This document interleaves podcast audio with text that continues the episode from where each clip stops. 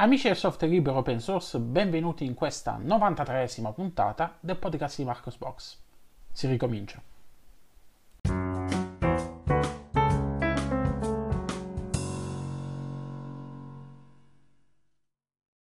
Ebbene, rieccoci qui. Eh, come ben saprete c'è stata una piccola pausa dovuta al Covid. Purtroppo mi sono beccato il Covid, quindi sono stato un mese qualche cosa bloccato che non ho, non ho, fatto praticamente niente, ho tralasciato anche il blog perché è una, è una brutta cosa, lo sapete bene. Ma comunque, l'avrete ascoltato di sicuro nella puntata dedicata al Covid che ho pubblicato qualche tempo fa sul, sul podcast, su, su, questo podcast, o l'avrete letto di sicuro sul, eh, sul blog o per i più affezionati l'avrete letto nel canale Telegram. Eh, ricordo a tutti che ho anche un canale Telegram, non solo quello dedicato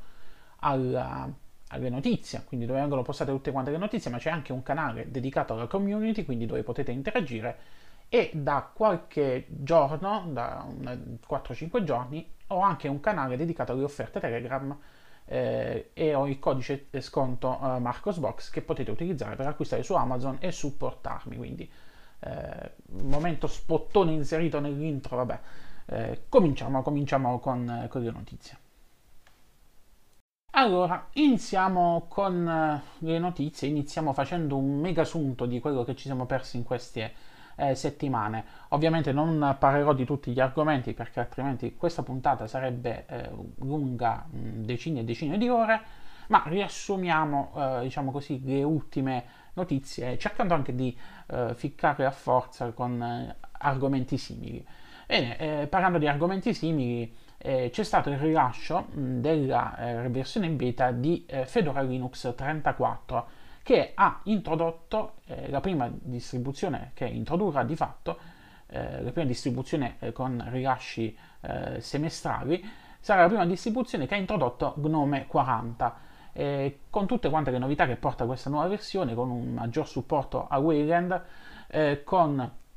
un nuovo layout eh, con una dock che viene spostata dalla parte sinistra ma viene spostata in basso quindi gli spazi eh, di lavoro vengono tutti quanti eh, disposti orizzontalmente, hanno fatto tante di quelle piccole mm, modifiche e che, che diciamo sì, l'hanno svecchiato un po', l'hanno modernizzato un po'. E io comunque ho dei bug, vi, ve lo dico fin da subito, ho mm, praticamente qualche eh, settimana fa, proprio in concomitanza con il rilascio della beta di eh, Fedora 34, l'ho installata e ho iniziato a... Um, inveire nei confronti di GNOME. Molto probabilmente eh, questo bug di cui sono afflitto dipende da Mutter.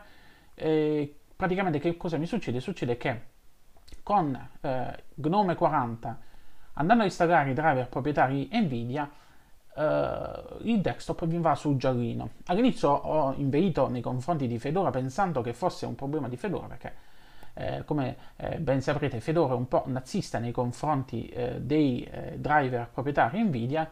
poi mi sono, mi sono, messo a installare altre distribuzioni, ho installato Endeavour OS e l'ho testato con la versione beta eh, dei, dei, pacchetti, de, diciamo così, la versione in sviluppo, quella ancora stabile, di Gnome 40 che era presente su Arch Linux e anche lì ho visto il problema. Allora poi in maniera diciamo così, eh, a oltranza ho provato altre distribuzioni per poter provare Gnome 40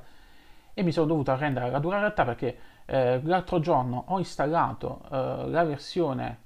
21 eh, di Manjaro che eh, fra, fra, parentesi è stata rilasciata lo scorso 23 marzo e nell'edizione con GNOME il ragionamento, a, ragionamento al Gnome 40 è arrivato e anche lì mi sono dovuto scontrare con questo bug che eh, mi devo rassegnare per adesso, fin quando non, non verrà fissato. Sto avendo anche difficoltà a eh, cercare riferimenti per poter eh, capire se il bug è stato già segnalato o quant'altro. E, che dire, fino a quando non verrà rilasciata eh, anche eh, su, su Ubuntu, quindi uh, si avrà un bacino di utenza maggiore, molto probabilmente questo bug non, non verrà a gara su parecchi utenti e, e non verrà segnalato, non ci sarà eco. Eh, perché non penso che sono l'unico che eh, ha questo piccolo problemino di, con, con, con, con Gnome. Eh, oddio, può anche essere, visto che i bug, lo sapete, mi perseguitano. Bene, tornando sempre a Gnome 40, Gnome 40 è stato rilasciato in forma stabile il 24 eh, di marzo 2021 e non la vedremo su Ubuntu. Non la vedremo su Ubuntu perché non la vedremo su Ubuntu? Perché il team di Canonical ha deciso di rimanere eh, per quanto riguarda la versione 21.04 di Ubuntu, quella che è in uscita a fine aprile, il prossimo 22 aprile, ha deciso di rimanere sulla versione precedente di Gnome, quindi Gnome 3.38.x. Um, ehm, però ha deciso di fare il suo solito mischione, il solito mix che fa Canonical, che in passato era molto frequente, cioè quando c'è il rilascio di una nuova versione che fanno, aggiornano, che ne so, parte del parco software alla versione nuova di Gnome, eh, quasi mai aggiornano il file, il file manager, aggiornano diciamo i, i, pacchetti quelli un po' più inutili e, e hanno fatto la stessa cosa anche su uh, Ubuntu 21.04. Se provate la beta di Ubuntu 21.04, beta di Ubuntu 21.04 che è stata eh, rilasciata eh, lo scorso 2 aprile, e vi accorgerete che appunto c'è questa presenza mista di pacchetti vari da Gnome 40 come il monitor di sistema, Epifani e altre applicazioni qua e là eh, con la shell precedente. Eh, scelta in questo caso sensata e anche saggia, visto e considerato che Gnome 40 è di fresco rilascio, quindi ci saranno tutti questi bug come quelli di cui soffro io e altri cosucci e quella, quindi meglio che si prendano il loro tempo per, ehm, per analizzare tutto, eh, aspettare il rilascio delle point release di Gnome e, e appunto farlo maturare. Passiamo adesso alle notizie riguardanti i rilasci delle distribuzioni, eh, quelle diciamo non tanto famose. Adesso mi picchierà qualcuno,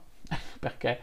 so che molti di voi lettori amano questa distribuzione è stata rilasciata la versione 20.2 di Deepin Linux. Um, devo dire che questa nuova versione anche addetta eh, degli utenti storici di eh, Deepin Linux sta avendo tanti problemi e sembra che, ehm, diciamo così, sia diventata eh, sia divent- Deepin sia diventata la beta di UOS, eh, che sarebbe la distribuzione commerciale, versione commerciale di eh, di PIN eh, che eh, nel, viene fornita nel mercato asiatico. E mm, ci sono svariati bug che sono stati introdotti con questa nuova versione e parecchi utenti si stanno lamentando. Comunque, le novità di questa nuova versione di DPIN 20.2 sono eh, principalmente mm, miglioramenti delle prestazioni perché eh, praticamente sono eh, viene, viene, fatto un avvio più rapido dei, dei, componenti di sistema, delle applicazioni che compongono il desktop environment. E, mh, c'è stata detta agli sviluppatori di DPIN anche un'ottimizzazione del codice, quindi eh, prestazioni migliorate anche sotto questo punto di vista. Ci sono stati dei miglioramenti nel file manager, eh, è stata introdotta l'utility disco, ehm, è stata ehm, aggiunta delle nuove funzionalità al client mail. Eh, come per esempio il fatto di poter ehm, inviare una mail ad un orario eh, specifico, cosa che io utilizzo, funzionalità che utilizzo in maniera assidua eh, su eh, Gmail e su Outlook. Eh, sapete quanto è comoda? Eh, apro e chiudo parentesi. Fatelo, fatelo un po', se, se lav- soprattutto se lavorate è una cosa che vi salva il sederino tantissime volte. Se lavorate, non utilizzate un client di posta elettronica, ma fate, gestite tutto quanto da eh, dall'interfaccia web del client eh, del, del, vostro servizio di posta elettronica che sia Gmail o eh, le mail di, di, Outlook, quindi tutte le mail di, di Microsoft, l'avvio ritardato è la cosa migliore perché voi scrivete, magari dovete rispondere a qualcuno, dovete aggregare qualche file, programmate l'invio dopo un'oretta, un'oretta e mezza e capiterà quasi sicuramente che dovrete andare a rimettere mani a quella mail prima di inviare perché avete saltato qualche cosa, avete sbagliato e quant'altro. Aperta e chiusa parentesi. Questa quindi, questa funzionalità adesso è stata introdotta anche nel client mail di, um, di DPIN È stato poi ehm, aggiunto Downloader che è un tool di eh, un programma di, di Manjaro che serve, eh, di Manjaro, scusate, di Deepin che serve a eh, gestire il download dei file e supporta più protocolli, quindi l'HTTPS, l'FTP, eh, link magnet e eh, qualsiasi altra cosa eh, insomma, che vi sia utile per poter scaricare file. E l'ultima novità di Deepin Linux, che in realtà dovevo citare all'inizio ma me ne sono dimenticato, riguarda l'aggiornamento al kernel Linux che è adesso il 5.10 eh, e poi c'è anche la versione 5.11 che è possibile installare a parte. Questa nuova versione infine è basata su Debian 10.8. Come vi dicevo prima comunque eh, moltissimi utenti si stanno lamentando di questa point release di Deepin perché sembra che sia diventata, eh, sia diventata sia, sia, abbia portato parecchi bug. In queste settimane ho provato anche Deepin perché era da tantissimo tempo che non lo installavo su uh, un computer fisso. Uh, di solito lo provavo sempre su macchina virtuale. Questa, questi giorni ho deciso di fare un test sul mio uh, computer principale. Non lo so, ho trovato proprio di una pesantezza. Eh, non lo so, non, continua a non convincermi. Per quanto l'effetto wow appena si avvia, diciamo, ma che bello, poi non lo so lo trovo pesante graficamente e anche pesante dal punto di vista delle applicazioni. Eh, e dire che eseguo di solito distribuzioni Linux su computer, un computer abbastanza prestante perché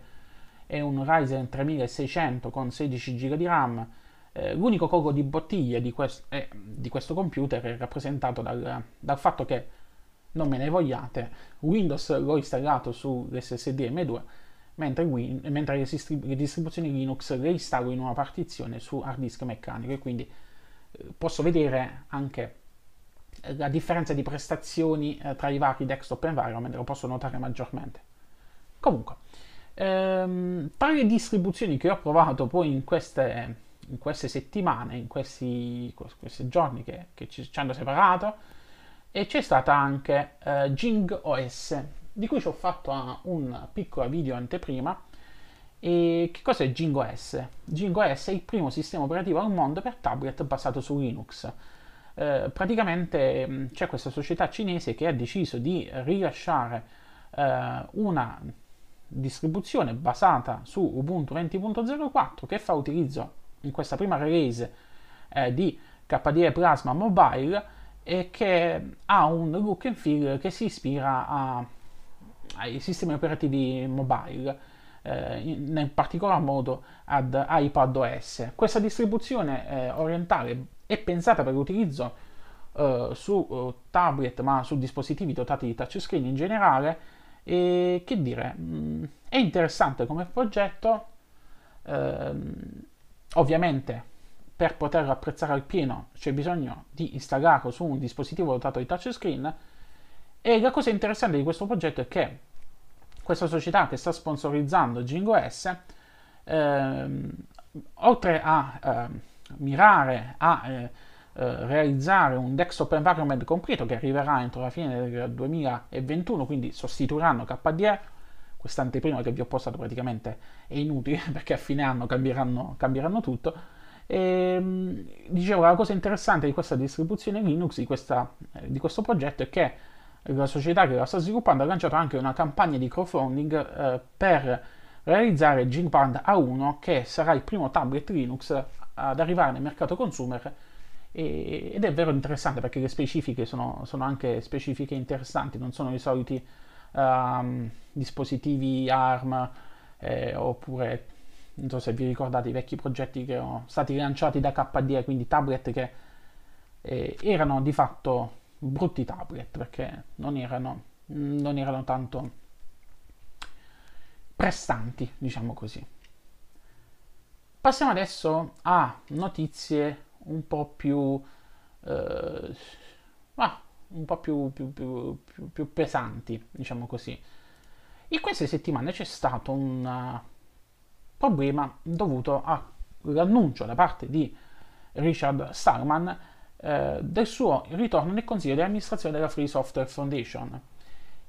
Che è successo? È successo che eh, questo annuncio da parte di Richard Stallman è stato eh, fatto durante l'evento virtuale Libre Planet e ovviamente la gente non l'ha presa, non l'ha presa bene. Eh, come molti di voi ricorderanno, Richard Stallman si era dimesso dalla presidenza della Free Software Foundation, eh, ma anche dal consiglio di amministrazione lo scorso 16 eh, settembre del 2019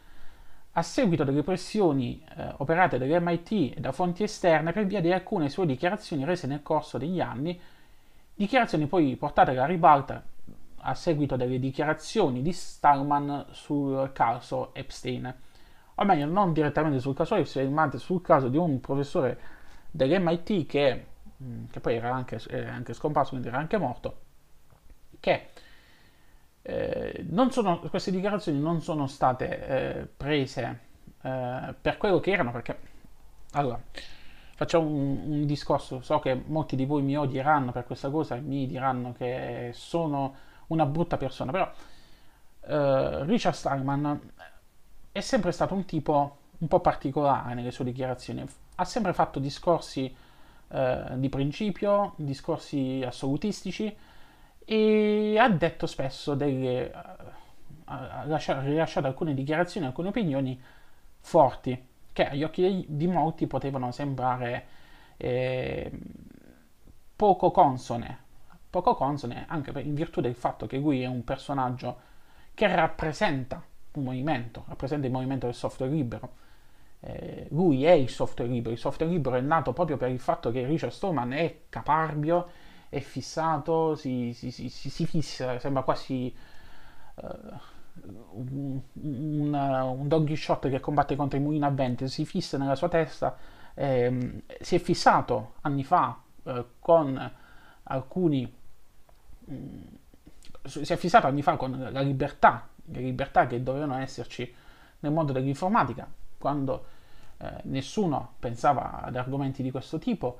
e grazie a questa sua caparbietà ha fondato questo, movimento del free software, fondi, del, software libero, da cui poi è derivato quello dell'open source e,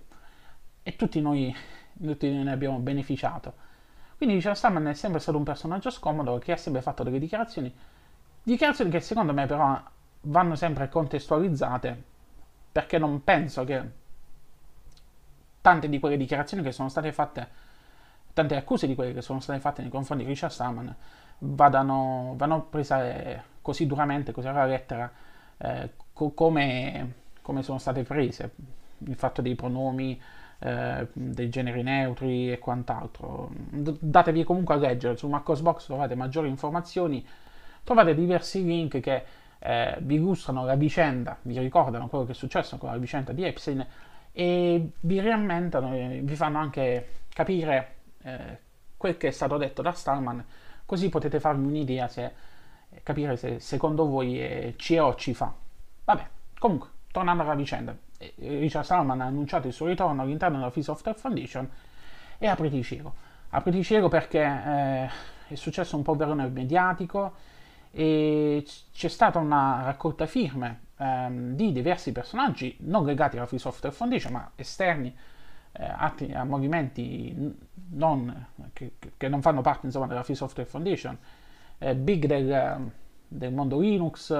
eh, Document Foundation Red Hat, Fedora insomma si sono scagliati tutti contro il povero Richard Stallman e se la stanno prendendo e hanno eh, la cosa che non mi piace, che non mi è piaciuta è che eh, praticamente Red Hat e, ehm, e, Fedora hanno deciso di eh, tagliare i supporti finanziari alla Free Software Foundation, eh, ma anche il supporto in termini di eh, risorse, risorse uomo per, per, quanto riguarda lo sviluppo di progetti. E, e hanno deciso di boicottare praticamente tutti quanti gli eventi in, in cui Richard Stallman è relatore o espositore. Di fatto stanno facendo un comportamento uh, tipo un embargo, va? Eh, diciamo così, perché se utilizzo l'altro termine poi vengo contestato come sono stato contestato sul blog,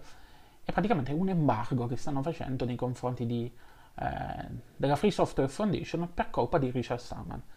Vedremo nelle prossime settimane come si evolverà eh, la vicenda, se, se, Richard Stallman sarà costretto a fare nuovamente un passo indietro, se sarà cacciato, non lo so. Io spero di no. eh, io faccio onestamente il tifo per Richard Stallman eh, perché lui è un, è un simbolo. A questo punto spero si trovi magari un accordo eh, per rilasciarlo come un presidente onorario della Free Software Foundation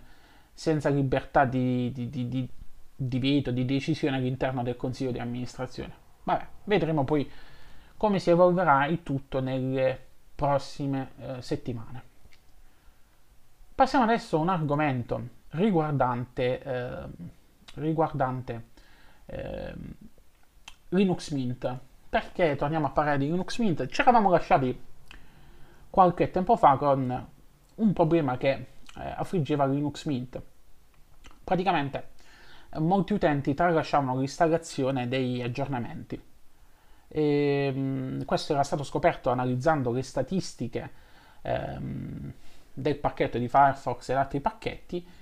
e il team di Linux Mint adesso è corso ai ripari e ha deciso di ehm, implementare una funzionalità all'interno del gestore degli aggiornamenti di Linux Mint che ehm, servirà a ricordare agli utenti mediante un'apposita notifica che ci sono degli aggiornamenti di sistema da installare. Sapete bene che il team di Linux Mint è sempre mm, molto attento a, ad andare incontro agli utenti, quindi fare una botta a cerchio, una botta, non mi ricordo, una botta a cerchio, vabbè, insomma, non mi il detto in questo momento, comunque cerca di, di, di, eh, di, di venire incontro a tutti e, e, ha cercato in questo caso di riuscire a trovare un equilibrio tra eh, fare avviso, avvisare gli utenti di aggiornare il sistema e dare la possibilità anche a quegli utenti che, più avanzati che vogliono magari tralasciare determinati aggiornamenti di, ehm, di, non fare questi aggiornamenti, di poter nascondere questa notifica. Ebbene, queste nuove modifiche che sono state introdotte all'interno del gestore degli aggiornamenti eh, considerando di mostrare una notifica, notifica che può essere ignorata se decidiamo di ignorare la modifica, eh, questa modifica questa notifica scusate, eh, verrà riproposta eh, dopo due giorni eh, oppure ehm, verrà proposta quando gli aggiornamenti eh, non vengono fatti mm, per molto tempo. Quindi hanno programmato un sistema di notifica per gli aggiornamenti eh, molto personalizzabile, ehm, cioè verrà introdotta anche una schermata apposita eh, all'interno delle impostazioni di sistema dove sarà possibile eh, decidere ehm, come queste notifiche, con quale cadenza temporale queste notifiche verranno proposte e si spera che questa modifica introdotta al gestore degli aggiornamenti possa risolvere il problema della pigrizia di alcuni utenti che non aggiornano il proprio sistema con regolarità, perché sapete bene che se state su un sistema eh, non è che l'aggiornamento vi viene proposto per rompervi le scatole, l'aggiornamento viene proposto perché magari va a correggere un problema o a, a migliorare un software, specie su dist- distribuzioni come Linux Mint che sono basate su versioni LTS di, di Ubuntu, quindi sono volte alla stabilità e non sono aggiornamenti che ti vanno a sminchiare tutto il sistema, o meglio, si spera, perché di solito è così. Passiamo adesso a uh, un'altra notizia interessante, notizia che riguarda KDE Plasma 5.22. La prossima versione di KDE Plasma vedrà l'introduzione di una nuova pagina impostazioni rapide. Io ho scherzosamente aggiunto perché le schermate di impostazioni erano davvero poche. Perché di fatto eh, è così. Eh, sapete bene, su KDE Plasma mh, ci sono una miriade eh, di settaggi di impostazioni che possono essere gestite all'interno delle impostazioni di sistema è praticamente l'opposto di, eh, di Gnome. Gnome ha pochi settaggi, pochi ma buoni. Eh, sì, non ti permette di personalizzare eh, tutti gli aspetti del sistema come KDE Plasma. Plasma lo potete letteralmente plasmare a vostra immagine e somiglianza eh, che dire, è una notifica praticamente che hanno aggiunto, hanno aggiunto una pagina nuova ehm, nelle di sistema eh, chiamata impostazioni rapide che ci mostrerà alcune delle impostazioni più comunemente utilizzate e include poi un collegamento alle impostazioni per cambiare lo sfondo o il tema. E avevamo bisogno di, secondo voi, di una nuova impostazione su KDE?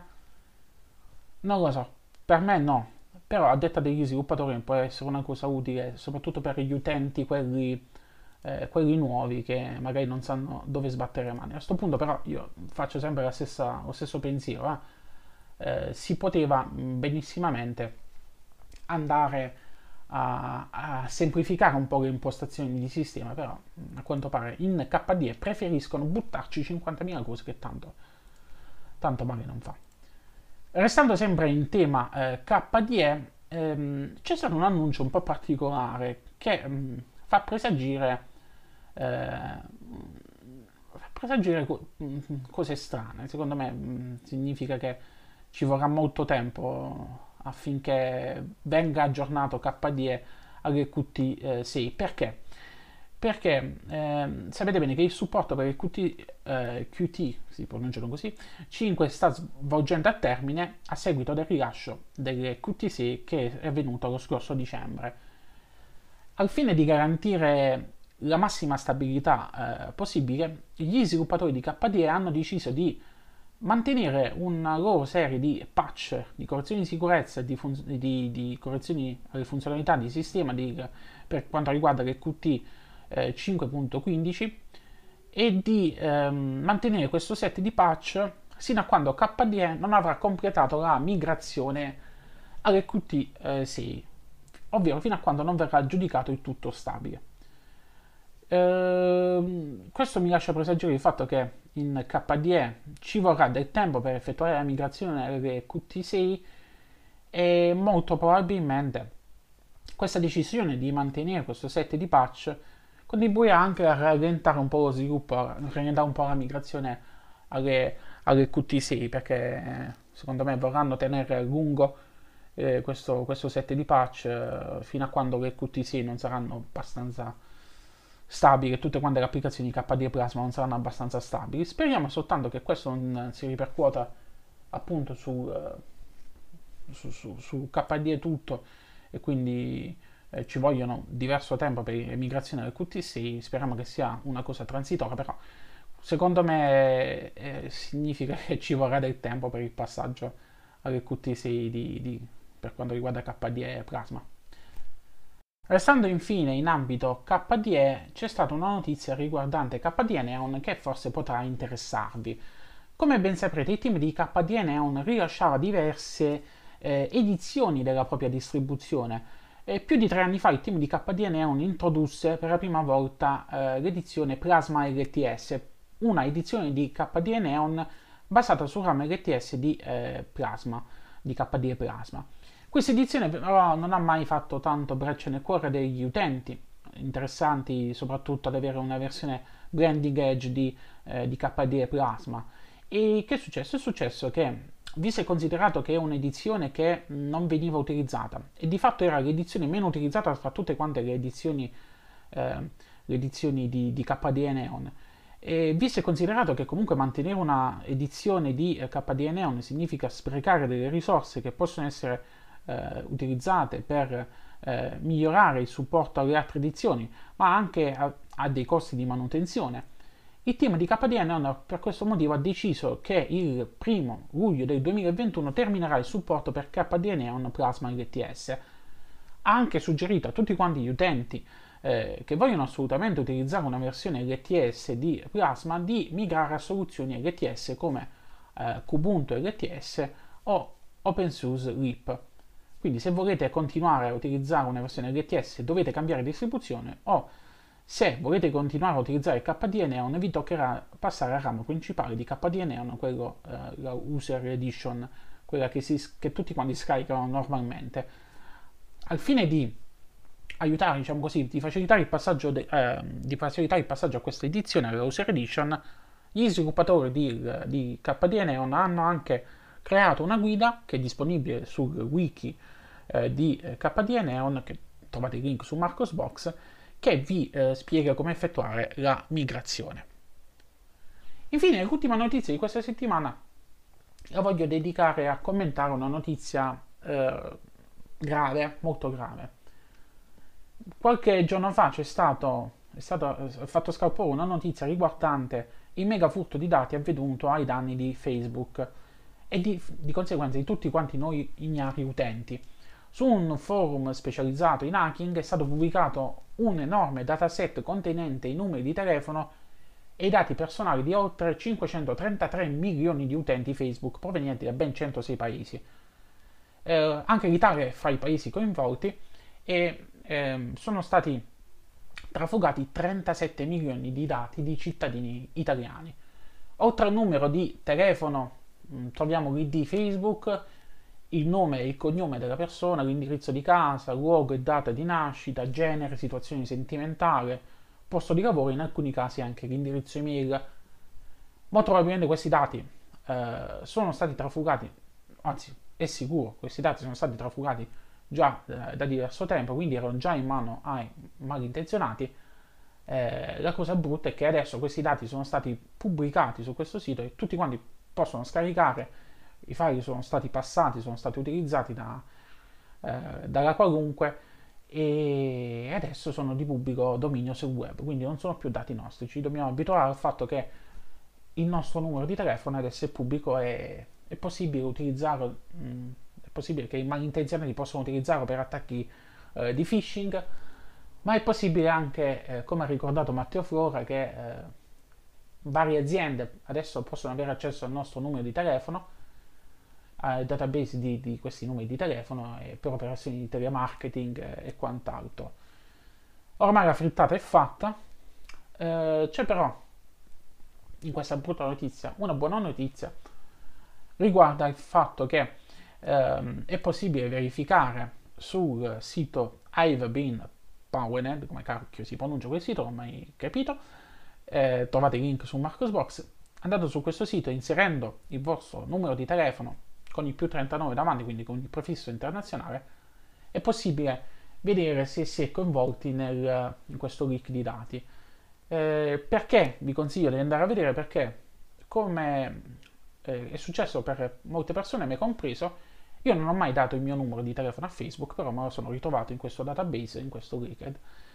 E molto probabilmente perché sapete bene che c'è quella funzionalità di, eh, di Messenger eh, mediante la quale si può, si, quando si avvia la prima volta ci, ci chiede di condividere la rubrica dei contatti e molto probabilmente sarà finito grazie a qualche persona che ha condiviso il mio contatto e quindi è finito nelle grinfie di, di Facebook. Questo ci deve, ci, deve, ci deve ricordare che il web è un posto pericoloso, che dobbiamo fare sempre attenzione ai dati che forniamo, ai dati che diffondiamo e che anche giganti come Facebook possono essere facilmente bucati, possono avere delle falle che possono essere sfruttate per, per trafugare i nostri dati personali. Bene, con questa ultima notizia si conclude qui questa puntata del ritorno, questa 93esima puntata del podcast di Marcos Box. Lunga vita e prosperità a tutti quanti. Ci riascoltiamo la prossima settimana sperando di tornare a essere più eh, più costante nella pubblicazione delle, delle puntate, ma sì, sì sarà, sarà, più costante. Tornerò con la cadenza settimanale o quasi. Eh, abbiate fide. Ciao ciao.